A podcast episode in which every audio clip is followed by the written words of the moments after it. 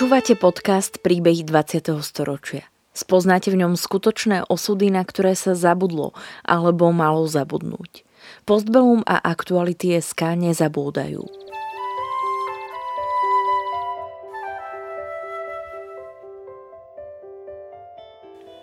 Vďaka konkrétnym príbehom sa dozviete, akým osudovým dilemám museli naši rodičia, starí rodičia, prarodičia čeliť. Postavení sme tak pred otázku, ako by sme sa v podobných situáciách zachovali my. Rozprávači príbehov 20. storočia rýchlo odchádzajú.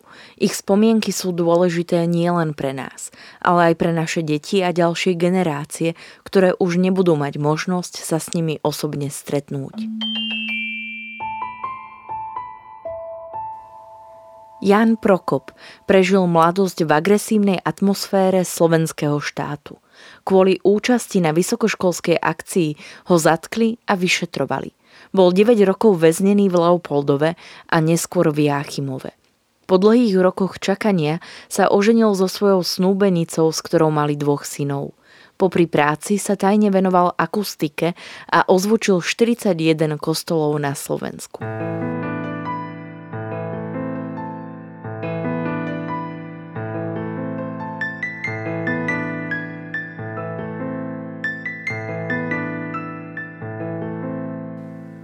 Jan Prokop sa narodil 14. októbra v roku 1920 v Kriváni pri Detve v rodine roľníka.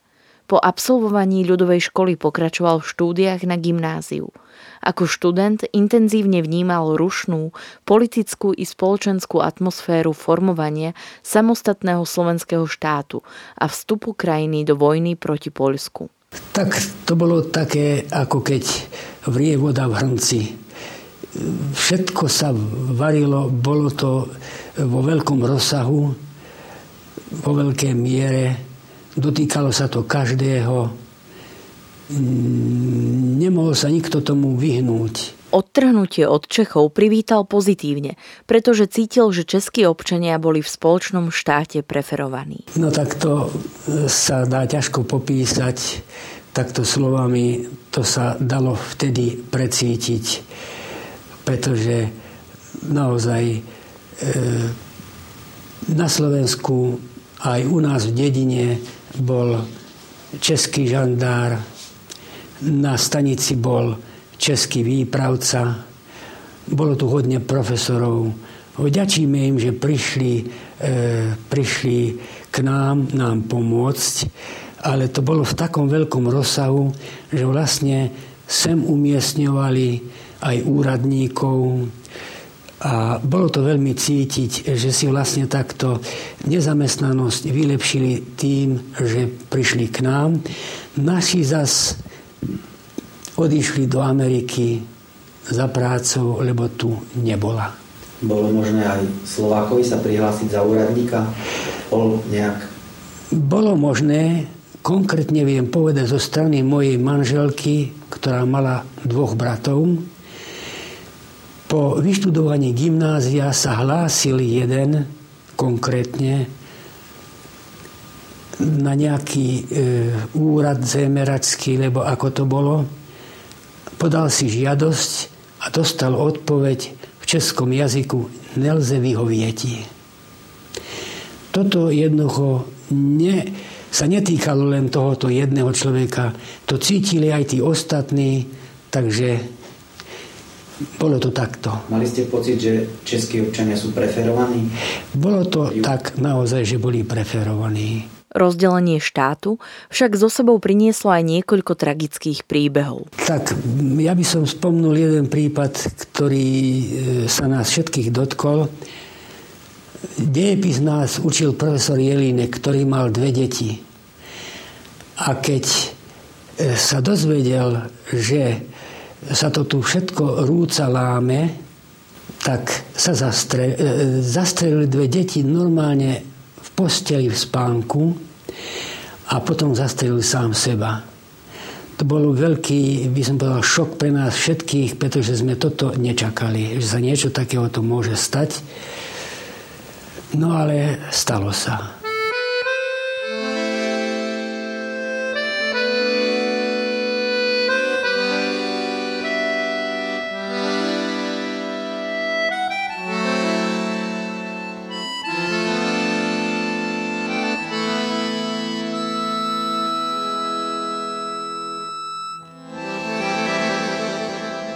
Janov Stríko. Anton Prokop sa po štúdiách na jezuitskom gymnáziu v Banskej Bystrici zamestnal ako písár na notárskom úrade v Detve.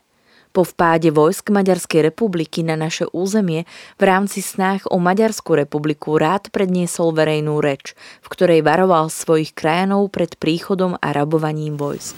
Keďže cítil po slovensky, veľmi sa ho dotýkal tento vpád, a po Svetej Omši, ako ľudia vychádzali, sa e, zvykli v detve čítať obecné oznamy, tak po tomto e, prečítaní vyšiel na ten peň stromu, ktorý slúžil ako podstavec pre takéto e, oznamy a povedal krajania moji od juhu postupujú bolševické vojska do Slovenska a prídu aj do Detvy, lebo idú od Lučenca. Schovajte si, čo môžete, lebo rabujú, odvážajú to domov do Maďarska Chránte si, čo môžete. Práve táto reč sa mu stala osudnou. Bol zatknutý a popravený maďarským vojskom pred zrakom vlastného brata a matky počas Svetej Omše. A v tomto 1919 pritiahli takto aj do Detvy, kde vykonali akt vraždy. Počas Svetej Omše popravili môjho otcovho brata Antona Prokopa, ktoré e, ku tej poprave dopravili priamo e, pod eskortou aj moju starú matku, aby sa prišla dívať na smrť svojho syna. Takisto priviedli aj môjho otca. Vojak mu oprel pušku s nasadeným bodákom na prsia a povedal mu, ak budeš to robiť, čo tvoj brat, podobne zídeš zo sveta. Vykonali popravu obesením. Stará matka darmo prosila, o, aby sa zlutovali nad ním, veď on nič neurobil, ale nič nepomáhalo. Prerezali mu žily po obesení, aby sa presvedčili, že je mŕtvy pred očami matky, ktorá do smrti od toho času už nebola svoja. Ona vlastne stratila pamäť, nepoznala syna, Pýtala sa, kto sú oni, prosím, keď k nej prišiel syn a sa jej prihovoril. Nepoznala nikoho.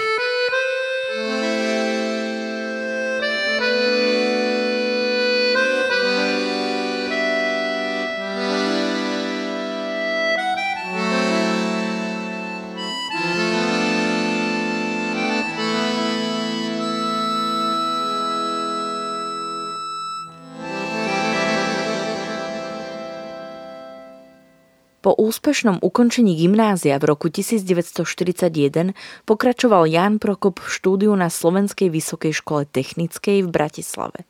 Zvolil som si technickú, pretože som mal veľký sklon ku strojom, ku elektrike, pretože už ako študent gymnázia sme s Petrincom robili kryštálku, keď ešte do éteru sa už šírili vlny rádiové, ale ešte rádia neboli, tak sme si robili kryštálky ako študenti. V Bratislave nás prekvapilo to, že prišli sme síce do veľkého mesta, ale keďže začalo už vojnové obdobie, Bratislava bola už od večerných hodinách veľmi tichá, na rohoch ulic boli zostavené zvláštne lampy s modrým e, tienidlami, takže ich nebolo vidieť. E, bolo frontové obdobie, nebolo počuť, že boli na ulici niekoho prepadli, že išiel sám. Aj, aj vo večerných hodinách, keď bola tma. Ticho bolo. Každý zaliezol domov sa vyspať. Nie zo strachu, ale ráno musel ísť do práce, tak sa musel vyspať každý. Takže Bratislava bola celkom pokojným mestom. Ako ste vnímali existenciu slovenského štátu? Veľmi pozitívne, pretože nebolo nikoho, kto by bol, si považoval ísť do cudziny a že by tu nebolo miesto, lebo tu sa mohol uplatniť každý.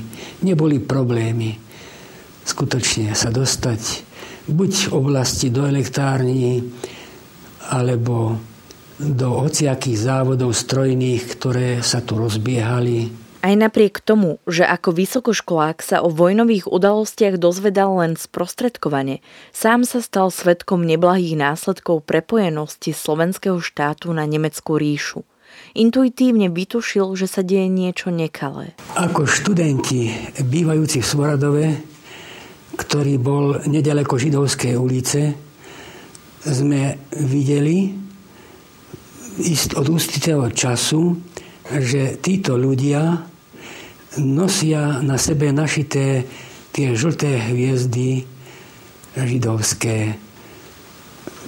Nám to bolo divné, čo sa deje a vnímali sme, že tu skutočne ide niečo ostrého. Nám sa to nevidelo, že by toto bolo dobré, takéto označenie. A potom nás bolo počuť, že ich odvážajú my sme pritom neboli, nevideli. Nám to bolo divné a e, nebol taký súhlas s tým, že je toto správne. My sme nevedeli, čo sa deje, lebo sme nemali takéto informácie, neboli sme známi s politikmi, keďže som študoval tú technickú časť. E, takže takto to bolo. A že vypuklo povstanie, to vlastne sme sa dozvedeli ako prvý tak, že ráno sme sa zobudili a videli sme, že z okien kasární, ktoré sú pod hradom, vyseli plachty. Niekoľko plachiec okien vyselo dolu. Dozvedeli sme sa, že nejakí vojaci a po týchto plachtách sa spustili dolu a ušli do tohoto povstania. Čo sa týka študentov, nepamätám z môjho okolia, ktorí sme bývali na jednotlivých izbách v Svoradove, že boli ušli do povstania, ale boli takí zaiste. Keďže nefungovalo žiadne spojenie telefonické, ani nikto nepricestoval z toho kraja sem, aby ma navštívil, tak som sa vydal na cestu vlakom, len tak naslepo, pokiaľ nás dovezú, dovezú, potom uvidíme, či sa vrátime, alebo pôjdeme ďalej, či pôjdeme pešo, tak nás vlak doviezol do Zvolena a zo Zvolena výnimočne vypravili vrak, ktorý išiel len po Výglaš. Prečo len po Výglaš, neviem. Vystúpili sme všetci, ktorí sme boli v tom vlaku a rozhodli sme sa ísť pešo domov. A teraz sa stalo to, že keď som bol ako druhý deň doma, keď som sa vyspal, tú noc údajne mali prepadnúť partizáni nejaký konvoj pred Kriváňom na ceste a ráno bola veľká razia. Nemeckí vojaci sa rozbehli do všetkých dvorov domov a robili prehliadky. Tak aj my sme mali veľkú stodolu, dokonca dve, takú šopu, taký prístavok, a teraz naraz, keď títo prišli k nám, ja som vyšiel na dvor, pozdavil som po nemecky, keďže som ovládal dobre zo školy za 8 rokov Nemčiny a on mi povedal, čo som e, tu ako, hovorím, som syn môjho otca a matky, prišiel som z Bratislavy domov pozrieť, čo sa tu stalo, či žijú. Tak som prišiel včera večer, či cez deň. A on teraz dal rozkaz svojim vojakom na prehliadku, tak išli do tých stodôl a netrvalo dlho, doniesli, myslím, že aj dokonca e, helma tam bola, potom náboje doniesli nejaké v ruke, že toto sme tam našli. A ten dôstojník sa pýtal, bolo to schované? alebo bolo to voľne pohodené. Povedali voľne, nebolo schované. Na to po krátkom rozmýšľaní im dal povel, abcien otiahnuť. Tak sa všetci zišli a zas v tej svojom útvare odišli neviem kam. Toto bola moja skúsenosť s Nemcami. Nás mohli postrieľať, ale asi e, dôstojník, ktorý túto prehliadku robil, bol dobrý psycholog a odhadnul, že asi v tomto dome nie sú partizáni a keď aj prešli, otec si to nevšimol, pretože to, e, neviem, kde to našli, v ktorom kútiku, lebo kde voľne pohodené,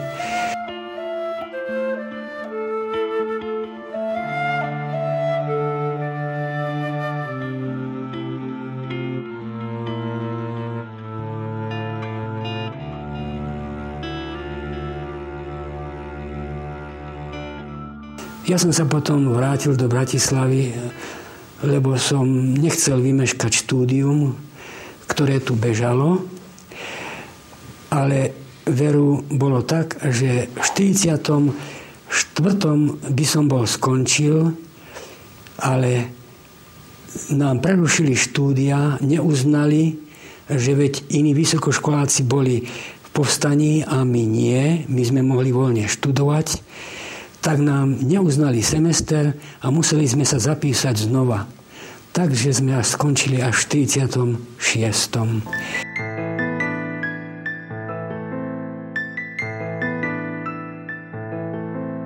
Väčšinu vysokoškolských rokov strávil Ján Prokop na legendárnom internáte s Svoradou, kde bol svetkom nejednej výnimočnej udalosti – Kvôli účasti na vysokoškolskej akcii bol zatknutý a vyšetrovaný EŠTB, no vďaka amnestii sa vyhol súdu. Za chvíľu pre nás prišli eštebáci, pozbierali nás, zavreli, vyšetrovali, dobre zbili. Mňa tak, že som dostal jednu takú, že som padol na zem, aj som bol na vyšetrení v štátnej nemocnici, ale nebol prasknutý bubienok. Bolo bolo tam niečo, čo sa stalo, lebo som nepočul. A doviedli ma naspäť. Odsúdili. Bol som tam od decembra 40, 46, 4, do decembra 46 asi do apríla 47. Som bol na krajskom súde, z, z policie odvedený a čakali sme na súd. Ale demokratická strana tiež mala vtedy ešte slovo, tak sme dostali amnestiu a nebol, nebol súd a boli sme prepustení domov.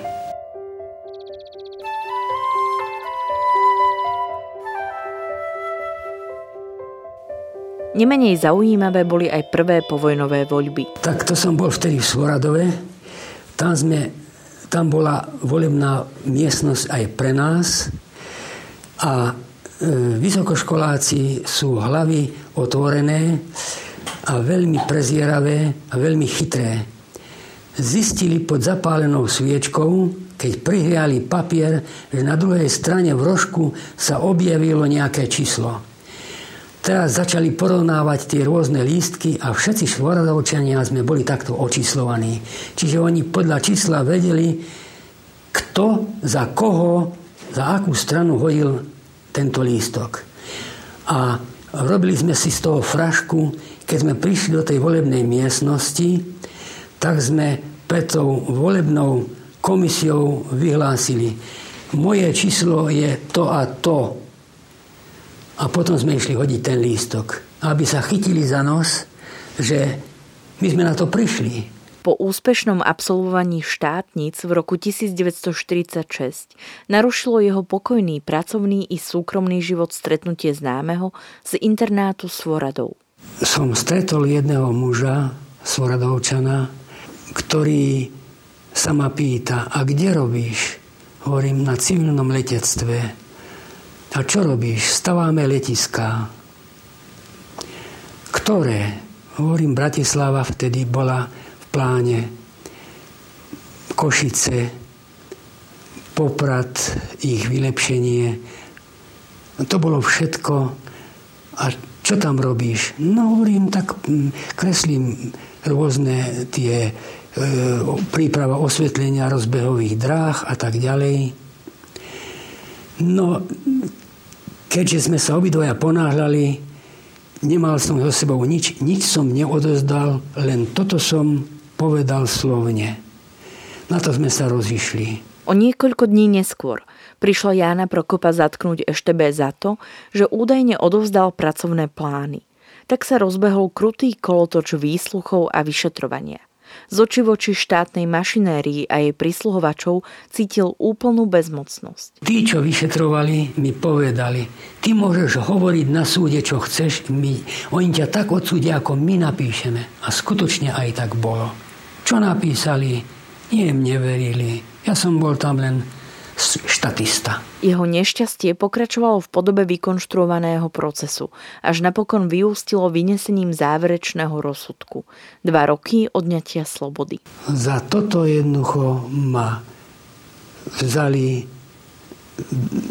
odsúdili na krajskom súde na dva roky Prvý raz som vtedy videl všetkých, ktorých boli v tejto skupine. Malo by ich byť 62, nepoznali sme sa, dali to dokopy. Mal v tom byť jeden hodinár, ktorý eh, na základe inštrukcií EŠTB e, pracoval a takto to sklboval dokopy. Tento sa vôbec neocitol na obžalobnej e, zväzku, na obžalobnom zväzku bol vynechaný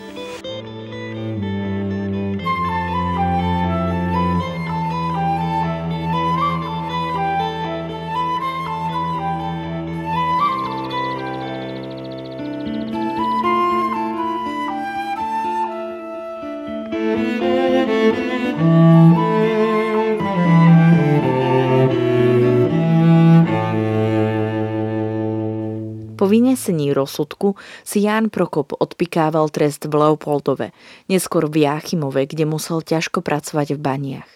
Po necelom roku, strávenom za mrežami, však prišla ďalšia tvrdá rana osudu. Asi taký rok po rozsudku v Bratislave naraz eskortov viedli do Prahy na najvyšší súd. Tam som si vypočul, že mi z dvoch rokov dávajú 15. No, prijal som to, čo sa dalo robiť. Je to veľa, ale nebolo pomoci.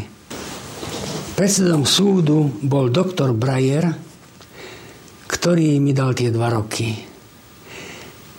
Potom bolo počuť, keď sme už boli v Leopoldove a v Jachimove, že na ňo robili veľký nátlak, aby dával vyššie tresty a aby dával aj tresty smrti.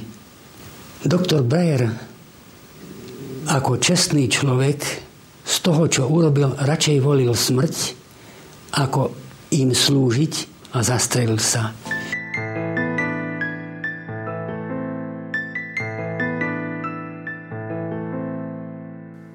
Aj napriek tomu, že sa snažil znášať svoj osud hrdinsky, občas boli chvíle, keď sa ocitol na pokraji svojich fyzických, ale aj duševných síl.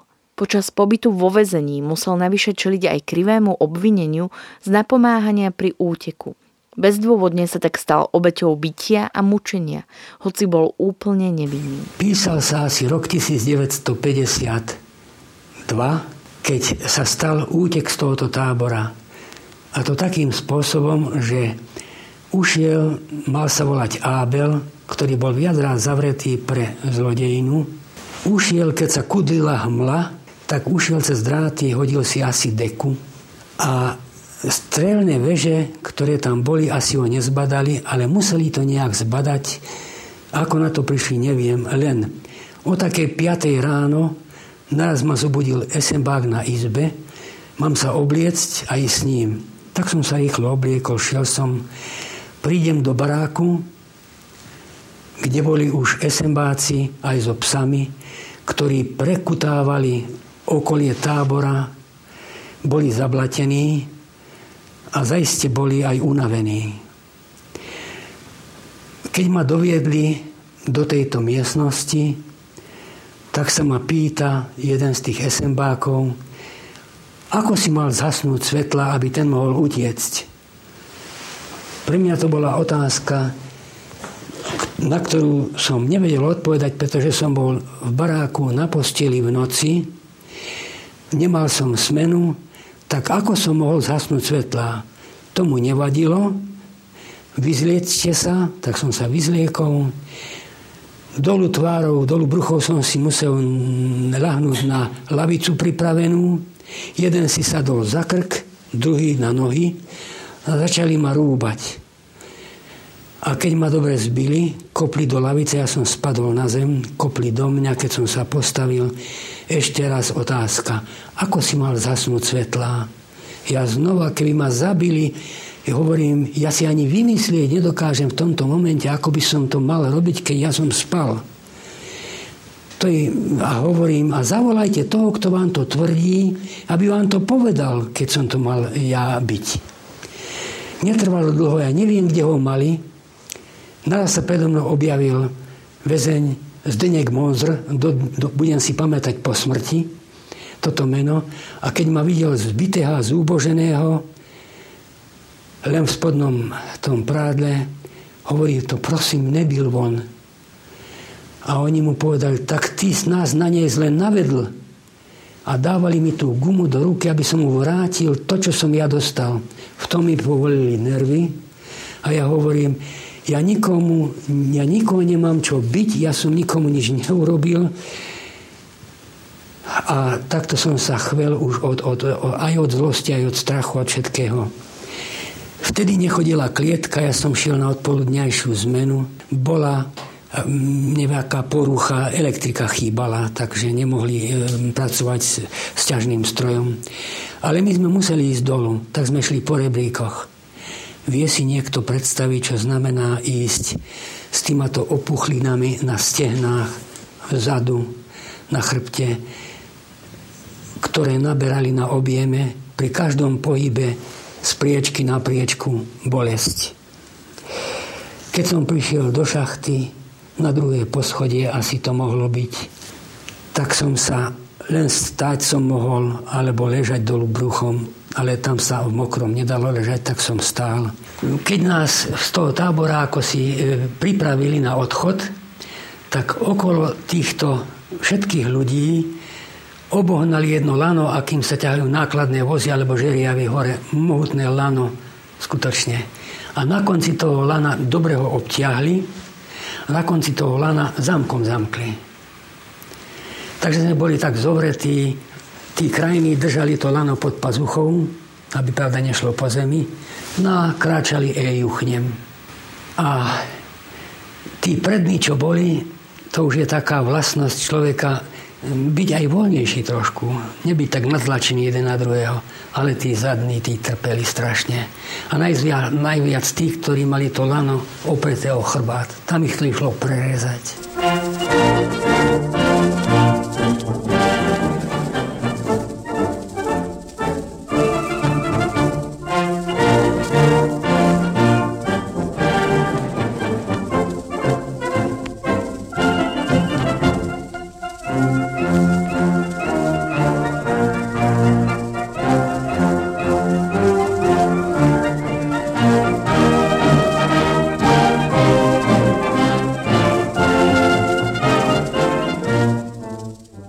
Ťažká práca a neľudské podmienky nepripravili väzňov o vieru v Boha. Tí preto neváhali a aj napriek hrozbe trestu usporadúvali tajné bohoslúžby.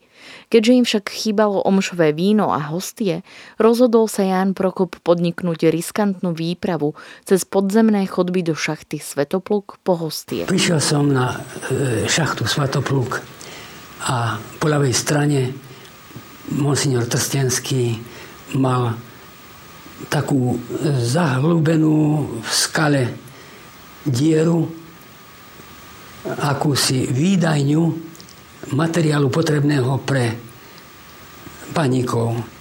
To znamená lopaty, krompáče, zbíjačky a všeličo možné. Tak som sa predstavil. On už vedel tiež o mne, že prídem, lebo to bolo tak, že na, svato, na šachtu Svatopluk z Ležnice odvádzali väzňov na prácu istý čas, tak sme navzájom takto posielali komunikácie. Tak Páter Trstenský mi očítal pekne 20 hostí, zabalil do papiera, dal som si ich za košelu, pozdravili sme sa, aby nikto nebol tam, e, žiadne dlhé reči. Výjdem von, ja neviem, akým spôsobom z košele sa mi to povolilo a vysypalo sa mi to na zem. Pekné biele kolieska, ešte aj svetlo od klietky svietilo na takom jemnom blate tak čo, rýchlo som poskákal, neboli konsakrované, aby stopy zmizli. Po dlhých deviatich rokoch strávených vo vezení prišlo nečakané prepustenie na slobodu. Jedného krásneho dňa, keď som tam bol, tak príde SMBák na pracovisko a hovorí, zoberte si, čo tu máte, osobné veci, idete domov. A ja mu hovorím, prosím vás, nerobte si vtipy zo mňa. Vy ste takí neveriaci. A hovorím mu, po vyše deviatich rokoch by ste aj vy čo sme mi už všetko skúsili za sľubou. Tak ma viedol na izbu, kde som bol a ja som si tam bral z okna zubnú pastu, kevku. Aj kúsok salámu som tam ešte mal a hovorí, to nechajte tam, to už nebudete potrebovať. Hovorím, nehnevajte sa, net viery.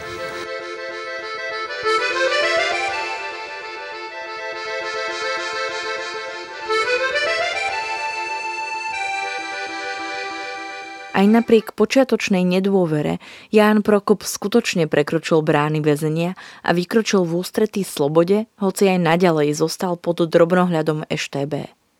Po prepustení na slobodu sa rozhodol spolu so svojou dlhoročnou snúbenicou spečatiť vzájomnú lásku vo sviatosti manželstva. Teraz si predstavte, že táto žena, ktorú som si potom zabral za manželku, sme sa poznali v marianskej kongregácii a sme si jednoducho padli do oka. Napísal som jej list z Bratislavskej väznice kartu, či z Jachimova dievča, nečakaj, ja už nemám dva roky, ale 15. A neviaš si život so mnou, lebo ja neviem, či, či budem mrzák a budem žiť. Či ja tu nezomriem a či sa vôbec vrátim, ako bude, neviem. Neviaš si so mnou život. Rozhodni sa sama, ako chceš. A vyvol si, koho chceš. Ona prišla s matkou na návštevu do Jachimova.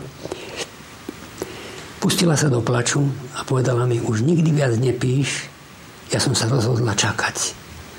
A čakala ma vyše 9 rokov. A potom sme sa vzali, svadbu som bol v Blumentálskom kostole,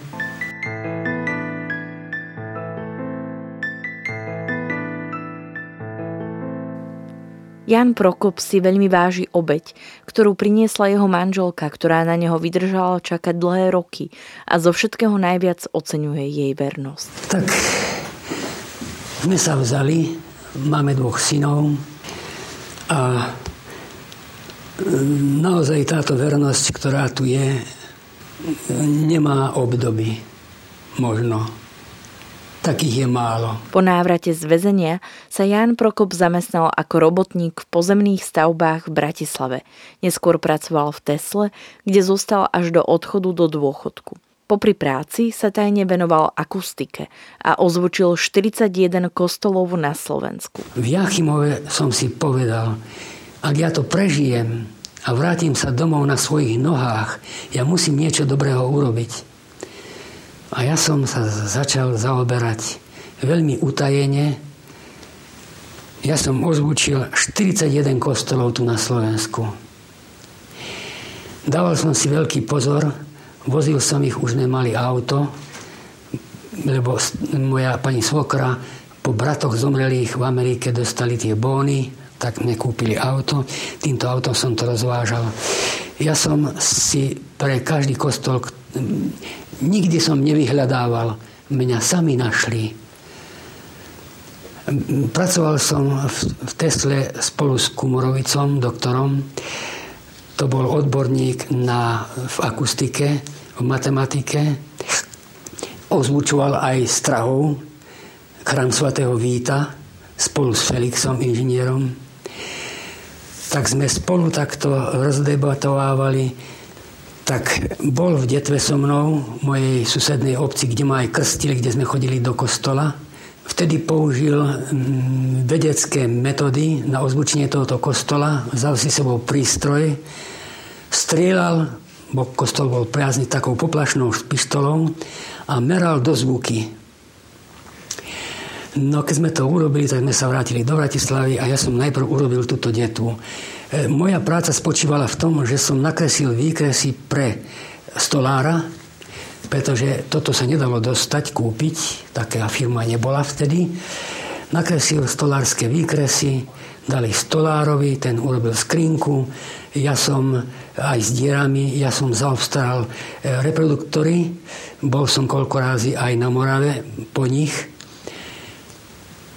Nakreslil som si e, prekáblovanie, zohnal dráty, priznám sa, z Tesly, také odpadkové, lebo tam, keď sa robili rôzne e, formy, tak vznikli odpadky, tak tie som si zobral.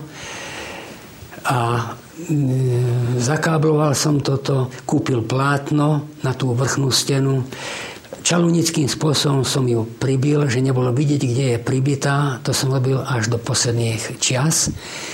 A odišiel som s, takýmto, s takouto celou výbavou na miesto, kde som to chcel. Tak aj do detvy som to ako prvý kostol urobil.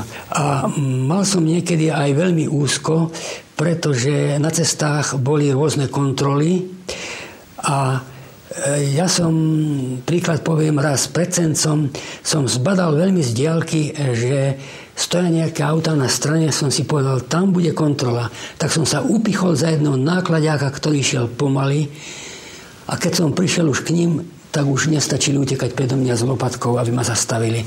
Tak som im takto unikol. Lebo, pravda, boli by pýtali odo mňa. Mal som ja papiere všetky, čo som kupoval, reproduktory, lístky z obchodu, všetko. Ale predsa len e, prácu, tie dráty, čo som si doniesol, E, transformátory som vozil za peniaze, e, mi predali v Dubnici nad Váhom, to bol zbrojársky podnik, ale tam to vyrábali, tak odtiaľ som to nosil. Takže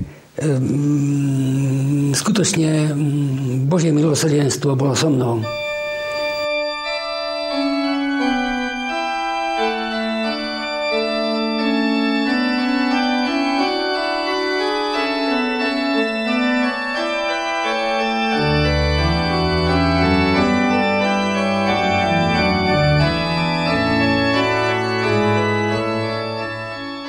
Hoci revolúciu v roku 1989 prijal značením, dnes netají sklamanie z porevolučnej situácie v našej krajine. Dá sa povedať naozaj radostne.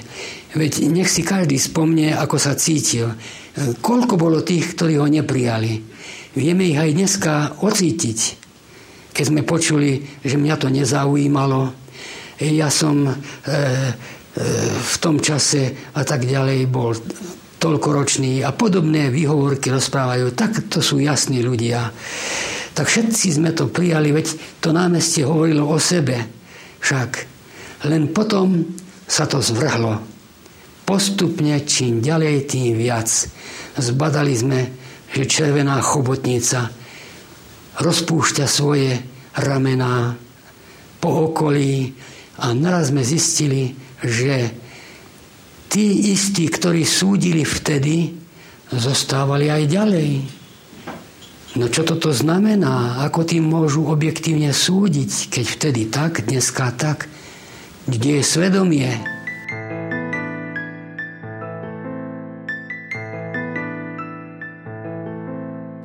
Pre Postbellum v roku 2007 nahrala a spracovala príbeh Jana Speváková. Príbehy 20. storočia v Postbellum zaznamenávame, aby sme o ne neprišli, aj keď tu už s nami ich rozprávači nebudú. Aby sme nezabudli na hrôzy, ktorým boli vystavení a na dôležité okamihy našej histórie, ktorá dnes býva často spochybňovaná a pre mnohých je neznáma. Podporte našu prácu aj vy pravidelným finančným príspevkom na www.postbellum.sk. Ďakujeme. Podcastom vás prevádzala Sandra Polovková a spolupracoval na ňom Marián Jaslovský.